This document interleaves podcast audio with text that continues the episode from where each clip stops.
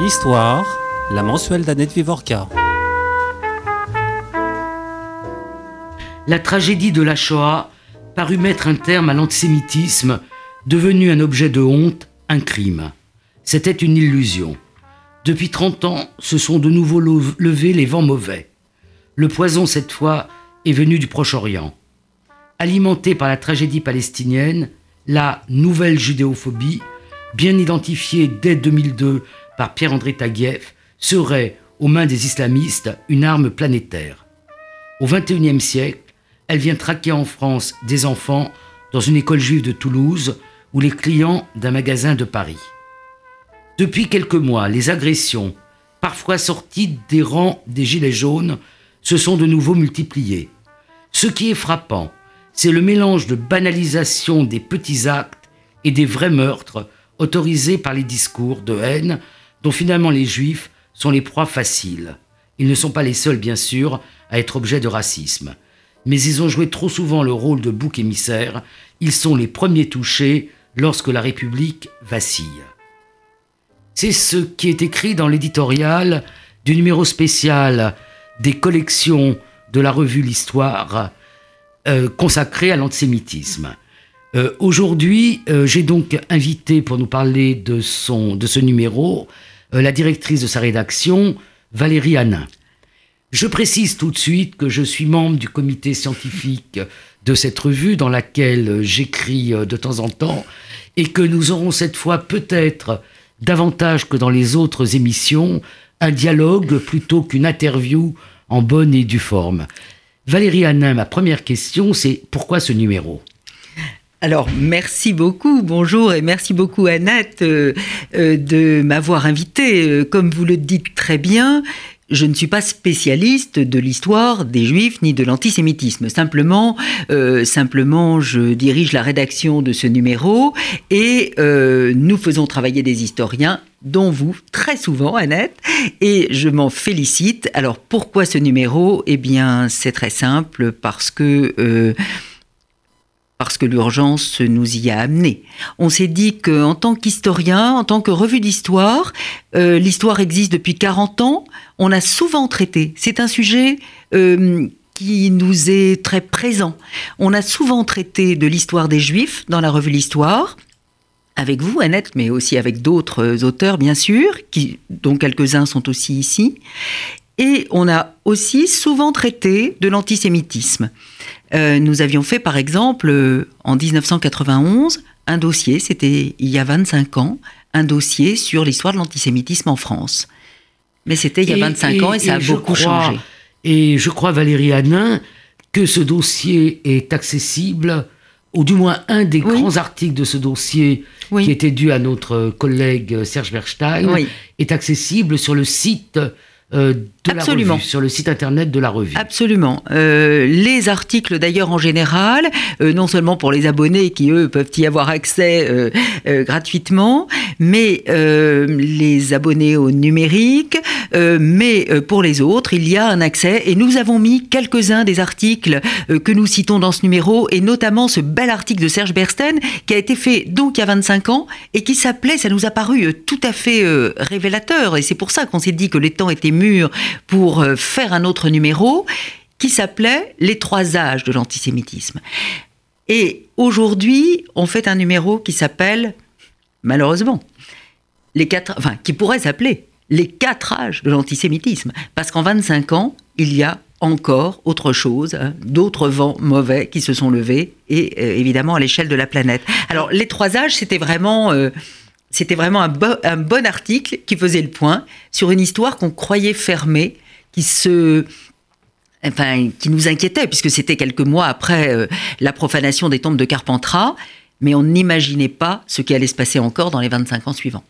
Alors, pour que les auditeurs qui ne sont pas encore abonnés à l'histoire comprennent, les malheureux, euh, il faut dire qu'il y a que mm. l'histoire est un mensuel. Oui. Donc, il y a un numéro que on pourrait appeler normal. Oui, le numéro. oui. Le numéro et qui comporte euh, euh, généralement un dossier. Euh, le dernier dossier. Le dossier qu'on fait pour accompagner les rendez-vous d'histoire de l'Institut du monde arabe porte, le dossier d'avril, là, porte sur le corps en islam. Voilà. Et en dehors de ce numéro du magazine où il y a un dossier, des articles, des actualités, des comptes rendus des, de livres, de livres des informations sur les émissions de télévision ou de radio qui touchent à l'histoire. Vous faites aussi autre chose qui s'appelle les collections de l'histoire. Et ce numéro sur l'antisémitisme n'est pas un numéro normal, mais c'est un numéro des collections. Oui, c'est un numéro trimestriel, euh, donc quatre fois par an, une fois par trimestre, on publie un numéro des collections de l'histoire. Alors, euh, comme son nom l'indique, à l'origine, c'était vraiment fait pour être de la collection d'articles qui n'étaient plus accessibles. C'était avant Internet. Avant...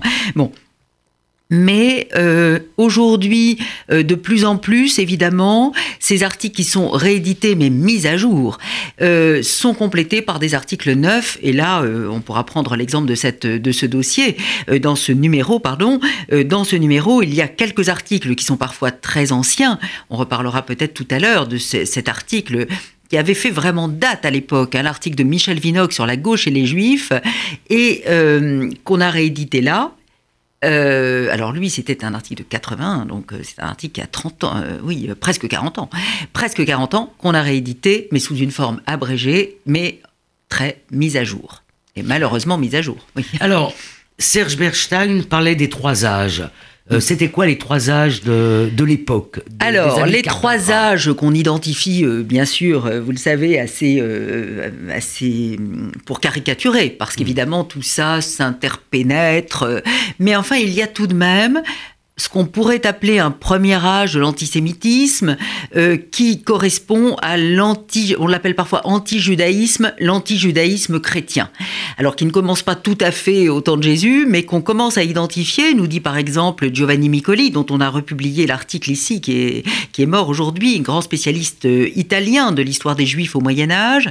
Giovanni Micoli nous raconte comment est né l'anti-judaïsme chrétien euh, repérable dès le deuxième siècle, deuxième, troisième siècle. Il y en a des traces avec des accusations qui vont se, se poursuivre à travers les siècles et qui vont, entre guillemets, bien sûr, de leur point de vue, du point de vue de l'Église, quelquefois justifier, avec tous les guillemets qu'il faut, les persécutions des Juifs au Moyen Âge. Alors, euh, ça, c'est le premier âge, l'antijudaïsme chrétien qui ne s'arrête pas pour autant quand un autre âge commence. Hein, parce que, il, y a, euh, il, y a, par exemple dans ce numéro un article dû aussi à la plume de Michel Vinocq. Oui, sur l'affaire Mortara. Sur l'affaire Mortara. Euh, qui est une affaire très importante de 1858. 58, hein, et euh, qui. Bah, dites-nous quelques mots sur l'affaire euh, Mortara. l'affaire Mortara, c'est une affaire qui a déchaîné un anti-judaïsme, enfin qu'on pourrait appeler aussi antisémitisme, dans les camps chrétiens et notamment sous la plume de Veuillot, qui était un violent pamphlétaire anti très ennemi des Juifs au XIXe siècle, et il s'agissait euh, euh, d'arracher, enfin bon, de, défendre au fond l'intégrité. Mortara, euh, c'est l'histoire d'un petit garçon qui a été baptisé de force, enfin de force, disons clandestinement, clandestinement, de force. Et il ne s'agit pas de violence, mais baptisé clandestinement, c'était un enfant d'une famille juive de Bologne, et cet enfant a été baptisé par une servante qui a cru, qui était chrétienne, et qui a cru qu'il allait mourir. Et pour lui éviter, pour sauver, cet enfant auquel elle était attachée, elle le fait baptiser. Et ensuite, l'enjeu est de savoir, ce qui se reproduira euh, avec l'affaire Finali, par exemple, euh, après la Deuxième Guerre mondiale, l'enjeu est de savoir si cet enfant est juif ou chrétien. Et pour Veuillot, effectivement, évidemment, euh, la question, enfin le, l'importance, c'est évidemment d'arracher les enfants juifs au judaïsme. Hein, et, c'est ce qui se fera. Et, euh, on apprend en lisant cet article que euh, euh, le petit garçon est finalement devenu prêtre. Alors ça, c'est évidemment la morale absolument incroyable de cette histoire. C'est que cet enfant n'est pas mort et qu'il est devenu prêtre. Mais entre-temps, Veuillot s'est déchaîné avec des mots d'une violence. Donc cet anti-judaïsme, le premier âge, si l'on peut dire, au fond, se perpétue. Mais Veuillot, c'est le 19e siècle, et à ce moment-là, euh, se lève une seconde vague d'antisémitisme, qui est un antisémitisme qu'on pourrait dire social, qui existe en France, qui existe dans toute l'Europe, mais euh, qui est lié au fond à ce qu'on pourrait appeler une haine euh, de, ou une crainte, ou une jalousie quelquefois, ça viendra peut-être, euh, de euh, la condition des juifs qui en France ont été émancipés par la Révolution française, qui quelquefois ont fait, car quelquefois, pas tous, bien sûr qu'il y en a des tas qui sont euh, misérables ou simplement qui mènent une existence de français moyen de l'époque, mais il y en a quelques-uns qui font de belles carrières dans l'armée, c'est vrai, euh, dans la banque, Dreyfus, le capitaine Dreyfus, même car il y a des officiers juifs Ouais. dans l'armée française, et c'était vraiment une gloire pour la République française. Mais ça excite la haine sociale de gens qui euh, détestent les élites, la richesse, et cette richesse, elle est symbolisée par les juifs qui sont assimilés, et notamment, évidemment, évidemment, le banquier Rothschild qui, euh, depuis le 19e siècle, ne cesse d'être, et ça on le redit dans le numéro, évidemment, ne cesse d'être le symbole qui semble absolu et indiscutable à certains, d'une arrogance sociale, d'une richesse des juifs qui écraserait, entre guillemets, les bons Français. Euh, et qu'on voilà. retrouve et qu'on a retrouvé dès la campagne électorale Ah oui. pour les présidentielles euh, dans la haine de Macron, De Macron. Macron Rothschild, Peu importe, Macron. oui. Excusez ma grossièreté, mais c'est ce qui est quand même Ah oui. écrit un peu Affreux, partout. affreux. Et il y a une euh, photo qui montre euh, euh, ce tag euh, Macron putain juif. C'est épouvantable. Oui. euh, c'est réservé à Macron, car je ne sais plus qui écrit dans un des articles qu'il y a eu d'autres hommes politiques qui ont travaillé un temps à la Banque Rothschild, Georges Pompidou ou Henri Emmanuelli, Oui. et que jamais on ne les a attaqués euh, comme ça. Non, jamais. Donc là, là Donc les ça, temps ont c'est changé. le second âge, et Ouais. on vient par ce, petit détour par Emmanuel Macron de Ah ouais. montrer que euh, c'est pas un âge qui est fini, que les âges se continuent Oui, et se il y a une porosité, les vagues se recouvrent, mais au fond, euh, les choses ne sont pas enterrées. Enfin, les, les, types, les haines se, se mêlent assez bien. Va- Et évidemment, le troisième âge, bon, on Bon, va alors, dire va un mot, c'est l'antisémitisme racial. Voilà, on va peut-être rester un, un tout petit peu sur euh, euh, ce deuxième âge, Oui, euh, parce que chacun sait que dans ce deuxième âge, en ce qui concerne la France, parce que même si vous faites quelques petites échappées euh, à l'étranger, à Mortara, c'est Mm. Oui. c'est euh, Bologne, c'est l'Italie, euh, il faut quand même dire qu'une des conséquences de l'affaire Mortara, ça va être la création de l'Alliance israélite universelle. Oui. qui est toujours là et qui est une des grandes organisations euh, euh, juives euh, en France, qui a joué un très grand rôle pour diffuser le modèle républicain français sûr, oui. et la langue française dans, dans tout le bassin méditerranéen. Mais euh, l'acmé de cet euh, antisémitisme euh, nouveau, de ce deuxième âge, c'est quand même l'affaire Dreyfus.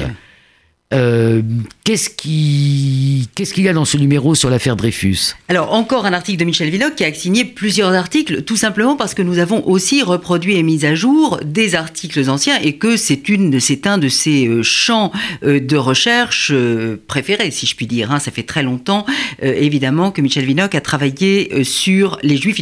Fait euh, même un livre hein, sur euh, la France et les Juifs. Et il a été le en 2002. conseiller historique de Yves Geland euh, pour son film Heureux comme Dieu en France, qui reprenait cette, euh, cette histoire. Absolument. Alors, euh, donc Michel Vinocq là, signe un article sur le moment Dreyfus en montrant euh, comment. Alors, ça, c'est une euh, expression qu'on peut reprendre de Pierre Birnbaum, hein, qui a fait un livre là-dessus. Comment cette affaire Dreyfus a été le grand moment antisémite de la France de la fin du 19e siècle, évidemment. Dont on peut faire une lecture d'ailleurs ambivalente, puisque d'une certaine manière, ça a été évidemment un des moments d'acmé de la haine antisémite, euh, qui s'est appliqué aussi à Zola, puisque Zola n'était pas juif, mais peu importe, Macron n'est pas juif, et il peut être assimilé aux juifs, puisqu'il en est, puisqu'il fait partie de, au fond des élites et qu'elles peuvent être, euh, euh, enfin bon, que, du coup il y a une assimilation. Le, évidemment que Zola est aussi détesté, mais les principaux objets de la détestation, ce sont les juifs, et Pierre Birnbaum euh, euh, rappelle euh, notamment, et Michel Vinocq aussi dans cet article, le déferlement de haine de gens, de foules qui crient quand même en France, dans la France de 1898, euh, mort aux juifs, parce que le capitaine Dreyfus, paraît-il, bien entendu on sait que c'est faux, et il serait innocenté, aurait trahi la France. Euh, Donc là, on voit finalement un thème qui lui aussi est un thème euh, récurrent, qui est que quelqu'un qui est juif n'est pas tout à fait français, est un traître potentiel. Et c'est quelque chose qui ressurgit quand on entend aujourd'hui la France n'est pas à toi retourne chez toi à Tel Aviv, dit parfois par des gens qui n'ont qu'une obsession, euh, c'est de détruire euh, Israël. Mais ce thème de du juif qui n'est jamais vraiment un national, c'est aussi un thème qu'on retrouve en Hongrie, qu'on retrouve en Pologne et euh, qui court aussi en, en, France. Donc on voit très bien que les thématiques demeurent même quand les époques changent. Alors, quand on relit, parce que on avait déjà lu Pierre Birnbaum, euh, notamment son livre sur le, sur le monde Dreyfus, on est aujourd'hui frappé par une remarque qu'il fait en disant que ce déferlement de haine, les cris de mort aux juifs, il n'en résulte aucun mort au moment de l'affaire Dreyfus. Au moment de l'affaire Dreyfus, à l'exception hmm. de l'Algérie. L'Algérie, qui est la France à l'époque, est à part. Mais en métropole, on crie mort aux juifs, mais on ne tue pas euh, des, des, juifs. Et c'est quand même intéressant de hmm. comparer avec, euh, avec euh, ah aujourd'hui. Alors, c'est la période aussi où est publié pour la première fois ce pamphlet, les, les, protocoles des sages de Sion. Oui, absolument. Euh, mais pour euh, dire un, mot encore de Pierre Birnbaum, vous avez tout à fait raison, Annette. Euh, ça nous a tellement frappé. Pierre Birnbaum, on a fait avec lui, avec Michel Vinoc, un entretien qui nous a beaucoup frappé, à tel point que cet entretien, qui fait l'ouverture de notre numéro spécial, là, de notre numéro trimestriel, on l'a titré. Il a eu une petite réticence, mais au fond, c'est vrai que c'est une parole qui était très forte et qu'il a accepté qu'on mette en titre au XXIe siècle, on tue des juifs en France. Alors ça n'est qu'un des éléments de l'entretien qu'il nous a accordé. Hein, il y a beaucoup de passages très forts, je trouve, dans, ce, dans cet entretien. Mais c'est une parole qui nous a absolument, euh, j'ai envie de dire, assommés. Oui, d'un seul coup, on se disait, au XXIe siècle, on tue des juifs en France. Et on tue des enfants juifs en on France. Va, on va peut-être revenir, voilà, on est un peu dans le désordre, mais... Euh, j'ai un souvenir très vif. Euh, vous êtes plus jeune que moi, vous n'avez pas exactement peut-être le même souvenir, mais de la première fois où on a tué des juifs en France depuis la Seconde Guerre mondiale. C'était le 3 octobre 1980. Mm. Euh, la bombe placée sur une moto euh, devant la synagogue, libérale de Copernic, et qui devait normalement exploser à la sortie de, de l'office et qui euh, la sortie de l'office a été un peu retardée et la bombe a tué quatre passants. On se souvient de Barr, de Raymond Barr, euh, disant que cette parole malheureuse, disant que euh, cette bombe devait tuer des juifs se rendant à la synagogue, des israélites se rendant à la synagogue, et qu'elle a tué des Français, et qu'elle a tué des Français innocents. Il y avait d'ailleurs une Israélienne parmi les Français innocents. Ça, c'est les, ironies de, l'histoire. Et puis ensuite, il y a eu l'attentat de la rue des Rosiers. Et puis vous y avez fait allusion, euh, la profanation du cimetière euh, de Carpentras. On va mettre Carpentras à part, mais la rue des Rosiers, comme euh, Copernic, c'était des attentats dont l'origine n'était pas française, les auteurs n'étaient pas français et qui étaient liés à la situation au, au, Proche-Orient. Ce qu'on n'avait pas forcément tout de suite compris. À, euh, à Copernic, on l'a pas compris mm. du tout. Mm. parce que les centaines de, mm. les 400 000, dit-on parfois, personnes qui sont descendues dans la rue, sont descendues contre au nom contre l'extrême droite. Absolument, qui était une erreur de, de jugement. Les morts d'aujourd'hui et Pierre Birnbaum y insiste dans l'entretien qui ouvre le numéro, ils sont différents. Oui.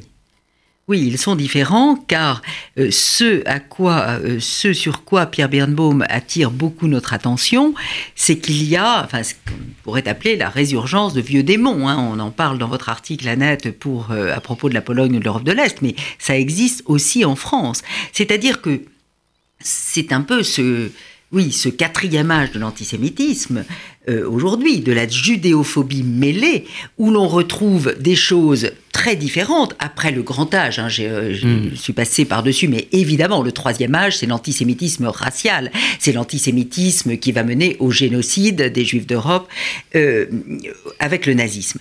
Mais on croyait que c'était fini.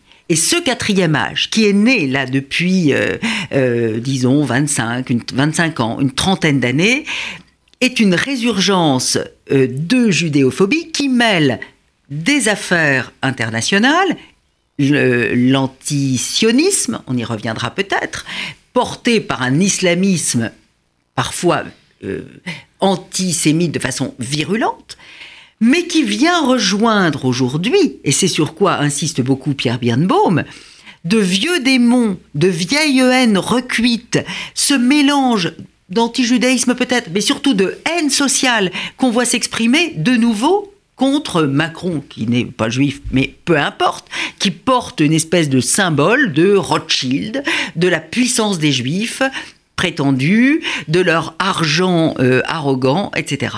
C'est-à-dire que ça, c'est évidemment euh, extrêmement pernicieux, très difficile à démêler.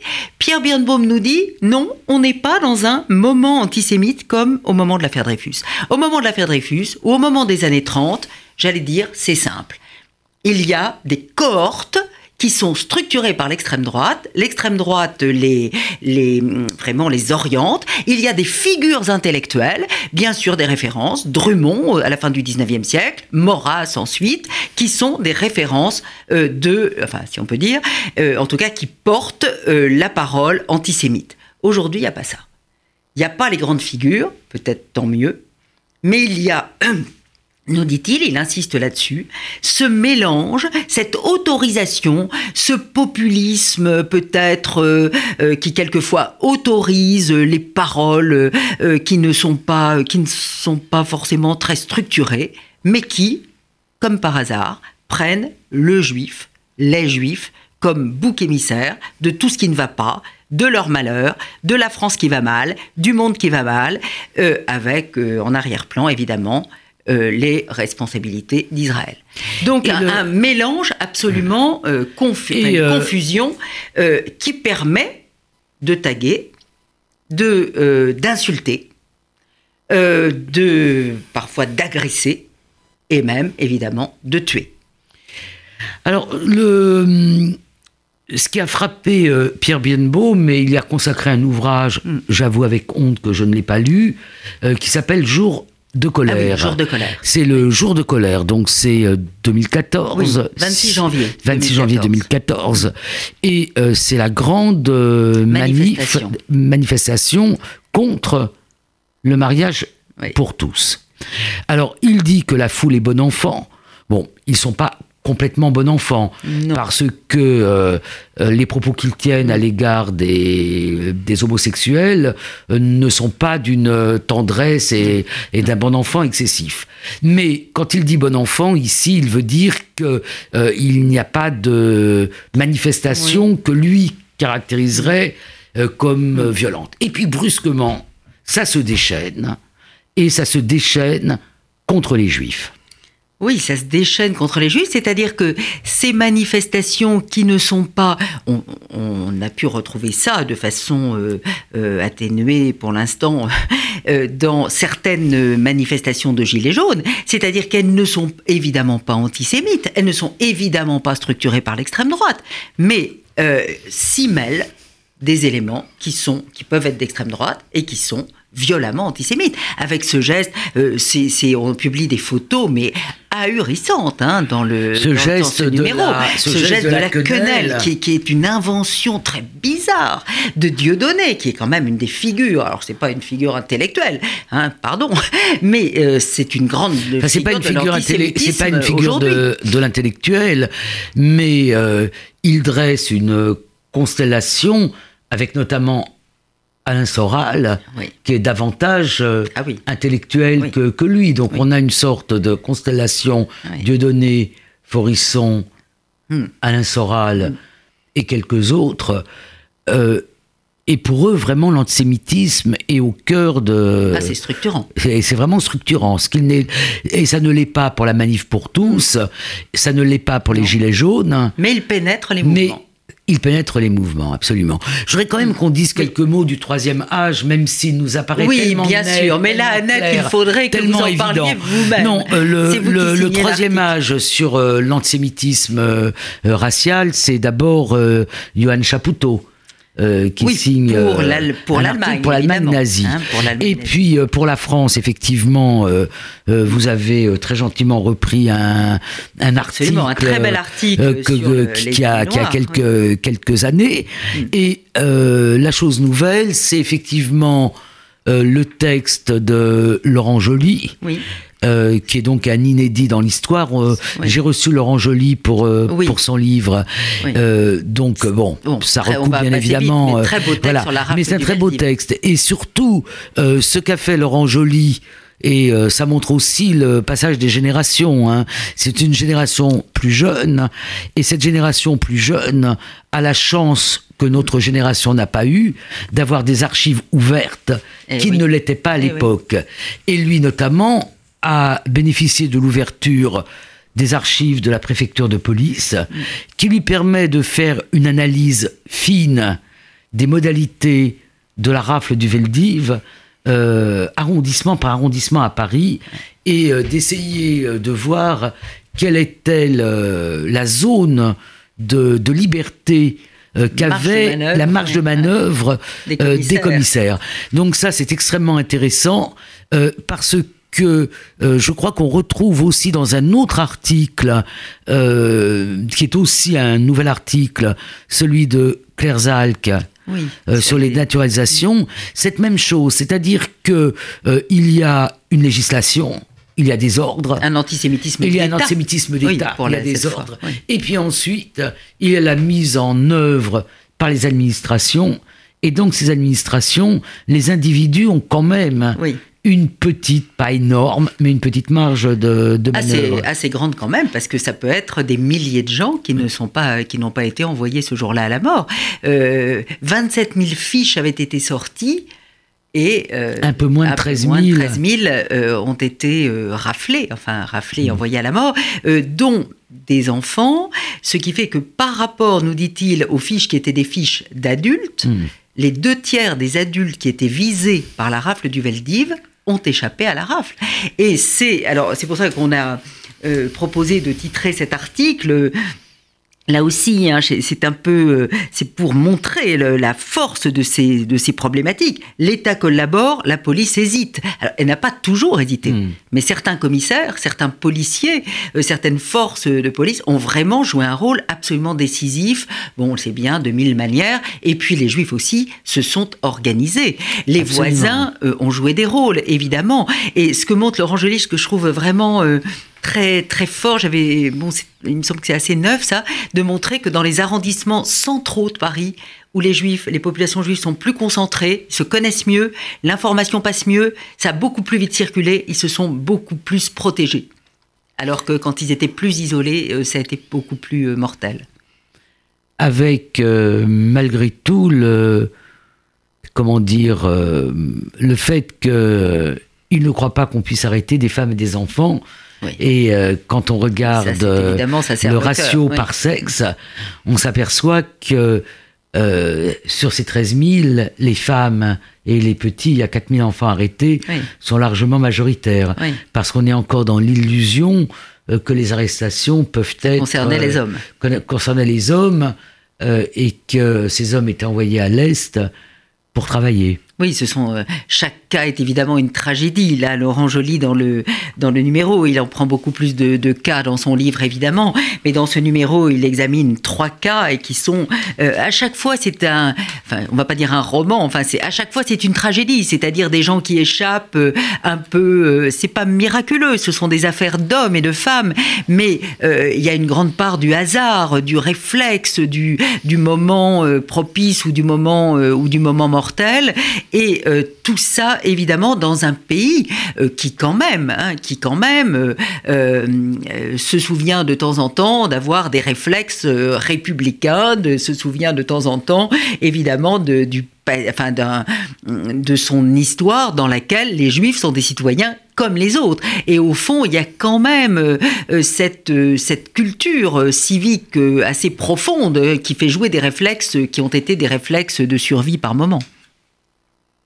Et ça, euh, euh, euh, c'est un cas, enfin, il me semble, à lire tous les historiens que vous êtes, de tous les historiens spécialistes, là, il y a quelque chose d'un peu spécifique. Il ne s'agit pas du tout de dire la République française est magnifique, évidemment. Bon, là, de toute façon, ce n'était pas la République, c'était évidemment l'État l'État de Pétain, l'État de Vichy qui collaborait. Mais la France n'a rien de magnifique, mais la France a une histoire avec ses juifs qui est quand même une histoire très complexe, tressé de euh, moments évidemment euh, de, générosité, euh, à commencer évidemment par l'émancipation qui est la première d'Europe, et puis cette culture tout de même civique de d'égalité pour les juifs très fortement. On disait tout à l'heure beaucoup de juifs dans l'armée française, dans les officiers de l'armée française au 19e siècle, plus, qu'ailleurs, et puis quelquefois évidemment ces pages noires où bah, des Français se sont comportés mmh. de façon aussi terrible qu'ailleurs. Mais la plupart des, des historiens qui se penche sur euh, cette période euh, met en avant comme euh, explication multiple, explication sont multiples de la survie de trois juifs sur quatre, mm. la prégnance du modèle républicain. Et on s'aperçoit aussi que l'opinion publique, et c'est déjà Pierre Laborie qui l'avait montré, se retourne au moment du port de, l'étoile juive, de l'étoile jaune.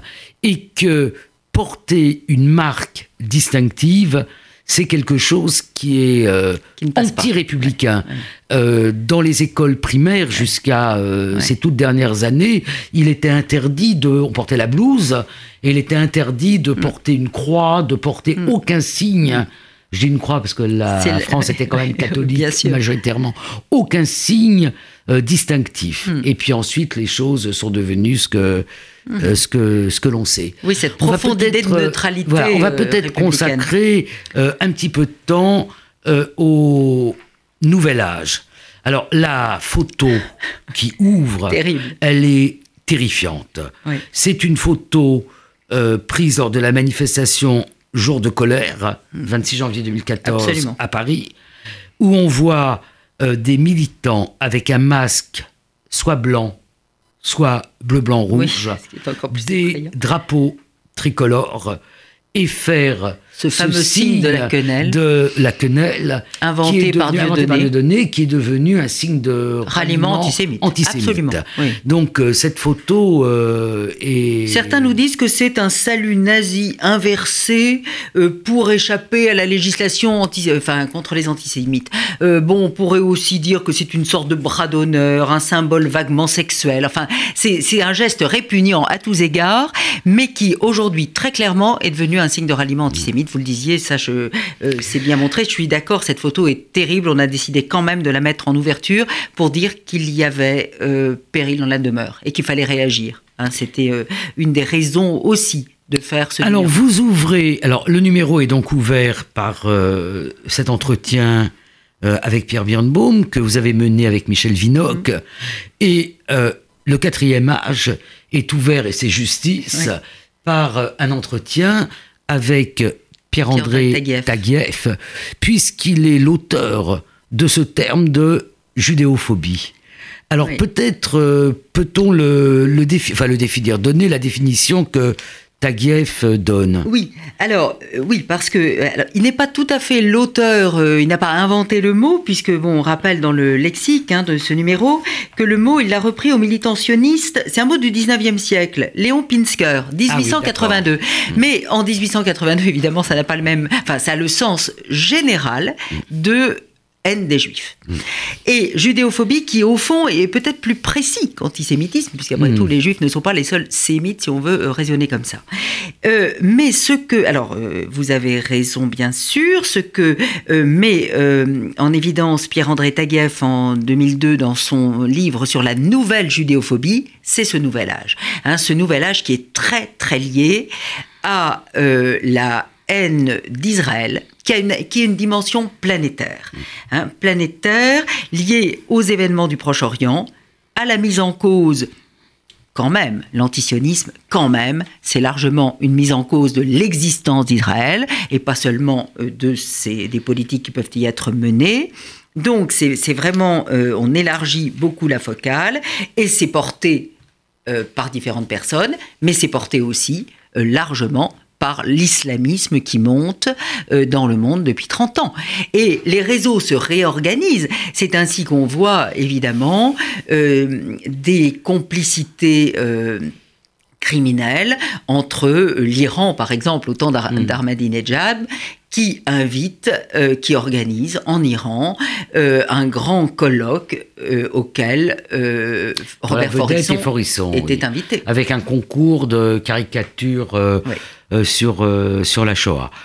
Donc, euh, lui, il parle d'antisionisme absolu. Mm. Mm. Moi, j'aurais aimé qu'on parle d'antisionisme rédempteur, parce que l'antisionisme absolu, tel que le définit Pierre-André Taguieff, c'est un antisionisme qui veut la disparition de l'État d'Israël.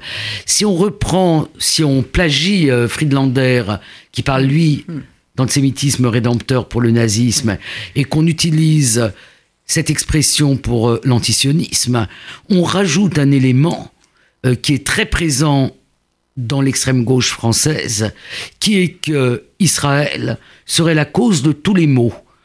Euh, donc, si Israël disparaissait, ce que nous ne souhaitons évidemment pas, euh, il y aurait plus de problèmes dans les banlieues, il y aurait plus la Syrie, il y aurait plus le conflit Irak-Iran, il y aurait plus rien. Donc on charge Israël de tous les péchés, et de la même façon que l'antisémitisme nazi euh, pensait que pour installer le Reich de Milan, il fallait éradiquer euh, les juifs du Reich, de la même façon, il y a un, un antisionisme rédempteur qui pense que tous les problèmes seraient réglés. Alors, sur l'antisionisme, vous avez demandé à un de nos collègues, Alain Diekoff, euh, d'expliquer ce qu'était l'antisionisme.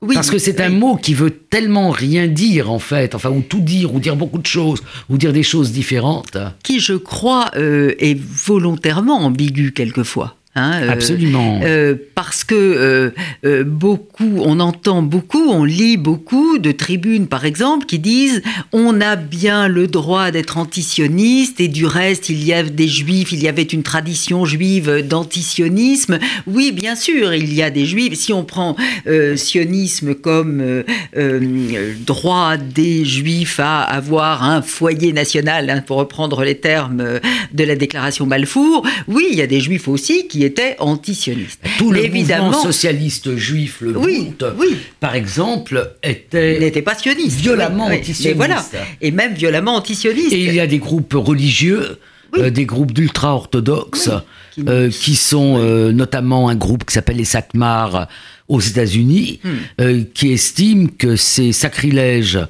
je ne sais pas quel est exactement le mot, de vouloir revenir en Israël, en Eretz Israël, sur la terre d'Israël, mm. avant la venue du Messie. Donc c'est juste quand le Messie sera là que pourra, voilà qu'on pourra. Donc il y a, euh, toute une palette Bien euh, sûr. C'est pour ça que c'est très ambigu et que on peut euh, estimer. Alors probablement certains ont des arguments que bon qui sont fondés peut-être euh, en légitimité euh, intellectuelle ou historique, mais enfin, on ne peut pas euh, quand même ne pas constater que dans ces discours antisionistes, il y a une charge d'une violence qui, est, qui excède bien, bien largement les, les, critiques légitimes contre telle ou telle politique israélienne aujourd'hui et qui met en cause l'existence même de l'État d'Israël, mais qui est aussi bien plus largement une mise en cause de euh, du prétendu pouvoir des Juifs, hein, et on revient à quelque chose. le complot juif. On revient, au protocole des sages de Sion. Absolument. Et euh, ce que montre euh, Taguieff, avec un certain nombre d'exemples, je donne d'autres exemples qui sont finalement de, de, même nature. C'est que les assassinats euh, de juifs. Il parle du journaliste Daniel Pearl, Pearl. Daniel Pearl. Euh, moi, je parle de ce qui s'est passé au musée juif de, de Bruxelles. Euh, on a chaque fois la même chose, c'est-à-dire qu'on ne- on assassine et avec tel euh, de façon atroce. Enfin, je sais pas si on peut assassiner de façon Oui, pas atroce, mais chaque fois, non pas la personne parce qu'elle est juive, mais parce qu'elle est sioniste. Oui. Et euh, en l'avocat euh, de, du musée juif expliquait pour défendre son client qu'il avait cru qu'il y avait des agents du Mossad. Donc Hmm. tout juif est perçu comme un Israélien, Oui, comme un agent agent du. Mossad et comme un agent de ce complot juif mondial pour euh, contrôler le monde. Et oui, et ce- euh, alors ce que dit bien euh, Pierre-André Taguieff, et qu'il nous disait déjà, on a republié, vraiment sans y toucher, en jouant le jeu, c'était aussi sa demande, l'entretien qu'il nous avait accordé en 2002. Et il y a ajouté une postface en quelque sorte, et on, on est frappé, il analysait déjà en 2002 les choses de cette façon-là, et de façon quand même très éclairante, je trouve, c'est-à-dire en nous disant... Euh, eh bien, euh, oui, la nouvelle judéophobie, euh, cette, euh, cette nouvelle forme de l'antisémitisme, c'est euh, c'est très paradoxal, ne se présente pas comme un racisme, elle se présente même comme un antiraciste. Racisme. Donc, Ce sont les juifs Ils peuvent se israéliens. grapper dans oui, des bons euh, sentiments. ce sont les juifs israéliens qui sont racistes. Avec ce symbole qu'on a mis en iconographie pour illustrer cet article, hein, évidemment, et que, qui maintenant est quelque chose qui clignote Ce symbole, euh, très souvent, euh, l'étoile juive Égal. égale la croix gammée. Ouais. Et donc, l'ennemi, donc ce sont les juifs qui sont racistes. Et là, il y a évidemment une mécanique à l'œuvre qui est assez compliquée à démontrer, d'autant que, euh, évidemment, des arguments se mêlent euh, venant de tous les horizons et que, euh, y compris de la gauche, de l'extrême droite, des critiques de d'une politique israélienne de colonisation, par exemple, de la défense des Palestiniens, et tout ça est évidemment extraordinairement confus. Mais il n'y a qu'une chose qui, qui est claire, c'est que les juifs sont responsables. Et en effet, de quoi était responsable Daniel Pearl, journaliste assassiné en 2002, qui n'était pas responsable de la politique israélienne Bah, du les- sort malheureux des Palestiniens. qui- qui ne parlons pas au- des enfants de l'é- l'école juive de Toulouse. En quoi sont-ils responsables de la tragédie palestinienne? Bon, non, là, c'est évidemment un tour de passe-passe. Euh, il nous reste plus beaucoup de temps. Non. Donc, très rapidement, euh, c'est le Le- style de l'histoire. Le style de l'histoire, c'est de s'adresser euh, à notamment un public de profs. Oui. Voilà, donc euh, Pas je conseille de aux profs, mais pas beaucoup de profs, oui. un public de profs. Il y a donc tout un aspect d'encart, euh, de chronologie, Ah oui, euh, notamment toute la chronologie des, des expulsions au Moyen Âge, de lexique, qui fait de ce numéro aussi quelque chose d'intéressant à lire, mais aussi un outil pour si quelqu'un a besoin. comme ça, Voilà. ouais. Et euh, parmi les encarts, il y a un petit encart, et je pense qu'il faut le redire parce que c'est quelque chose dont il faut prendre conscience, qui s'appelle Une Europe sans juifs, et euh, qui redonne les estimations de la population juive aujourd'hui, 40 14 à 18 millions, c'est-à-dire à peine le niveau qui était celui de 1939. Pour donner un exemple, le Rwanda, puisqu'on a commémoré euh, le 7 avril, le- il y a eu une émission à France Culture sur la démographie au Rwanda. Le Rwanda, entre 1994 et aujourd'hui, a doublé sa population, malgré les 800 000 Tutsis qui ont été assassinés.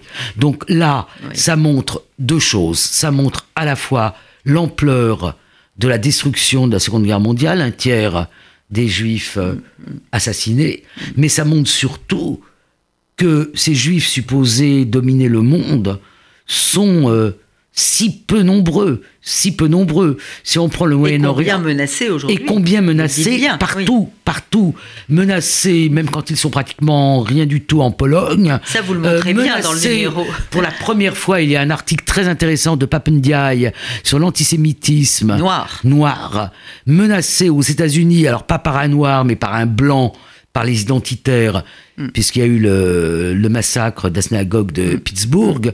Donc il y a quelque chose euh, dont il faut prendre un peu conscience, c'est-à-dire la démesure de l'antisémitisme par rapport à, au, petit nombre de juifs. et cet antisémitisme polonais aussi, hein, dont vous nous parlez très polonais, bien. Euh, auquel on avait consacré une, émission quand, quand, quand l'histoire avait fait ce dossier juif et polonais il y a un ou deux ans, et qu'on a vu en acte euh, lors du colloque des 21 et 22 février de, cette année. Alors, euh, je voudrais qu'on termine par l'article qui clôt et qui, qui, est l'article de Dominique Schnapper. Euh, c'est un article qui est très intéressant euh, parce qu'en fin de compte, il répond, euh, il répond, enfin, il, il est en écho avec celui de Birnbaum qui ouvre, c'est-à-dire, il se pose la question de comment faire pour défendre les juifs. Absolument, c'est un, bel entretien, je crois, que nous a donné euh, Dominique Schnapper, et notamment recueilli aussi par Michel Vinoc, et Loïs Kolepka, la rédactrice en chef de, l'histoire, hein, qui, a recueilli aussi ce, cet entretien. Et il est titré, on l'a titré Défendre les Juifs, c'est combattre pour la démocratie. Parce qu'on s'est, on s'est posé la question aussi en commençant euh, ce numéro. Au fond, euh, pourquoi euh, euh, pourquoi nous étions euh, tous qui avions l'âge descendus dans la rue après l'attentat contre la synagogue de la rue Copernic, après la profanation des tombes juives à Carpentras, pourquoi nous étions descendus dans la rue et pourquoi aujourd'hui nous avons été saisis peut-être, peut-être, d'une certaine peut-être pas indifférence, mais pourquoi on n'a pas eu la même réaction lorsqu'il y a eu des enfants tués euh, dans une école juive à Toulouse? Et euh, c'est cette euh, difficulté à comprendre comment peut-être nous avons eu une... oui, Dominique Schnapper hein, pose cette question-là très bien, je trouve de cette indifférence, pas absolue bien sûr, mais quand même ce, cette anesthésie des réflexes. Pourquoi Et euh, alors probablement, elle l'explique aussi par la complexification, par la montée de l'islamisme, par la peur, une certaine peur à gauche euh, euh, d'attaquer trop des gens qui seraient ou qui sont des victimes de la colonisation ou des Palestiniens ou des victimes sociales. Ou...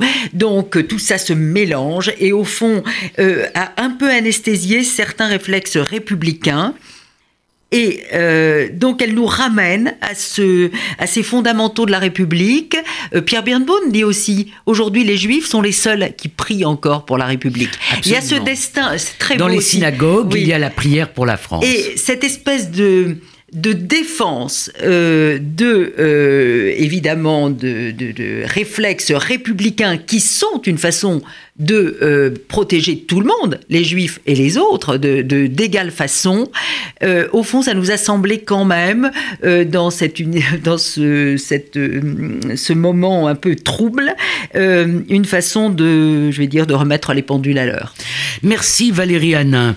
je rappelle ce numéro de l'histoire, des collections de l'histoire, qui est en vente pendant deux mois, je crois. Oh oui, même presque, trois mois. Bon, donc que, vous pouvez, que vous pouvez acheter ah pratiquement jusqu'à l'été. C'est un numéro qui est tout à la fois passionnant et j'insiste là-dessus, utile.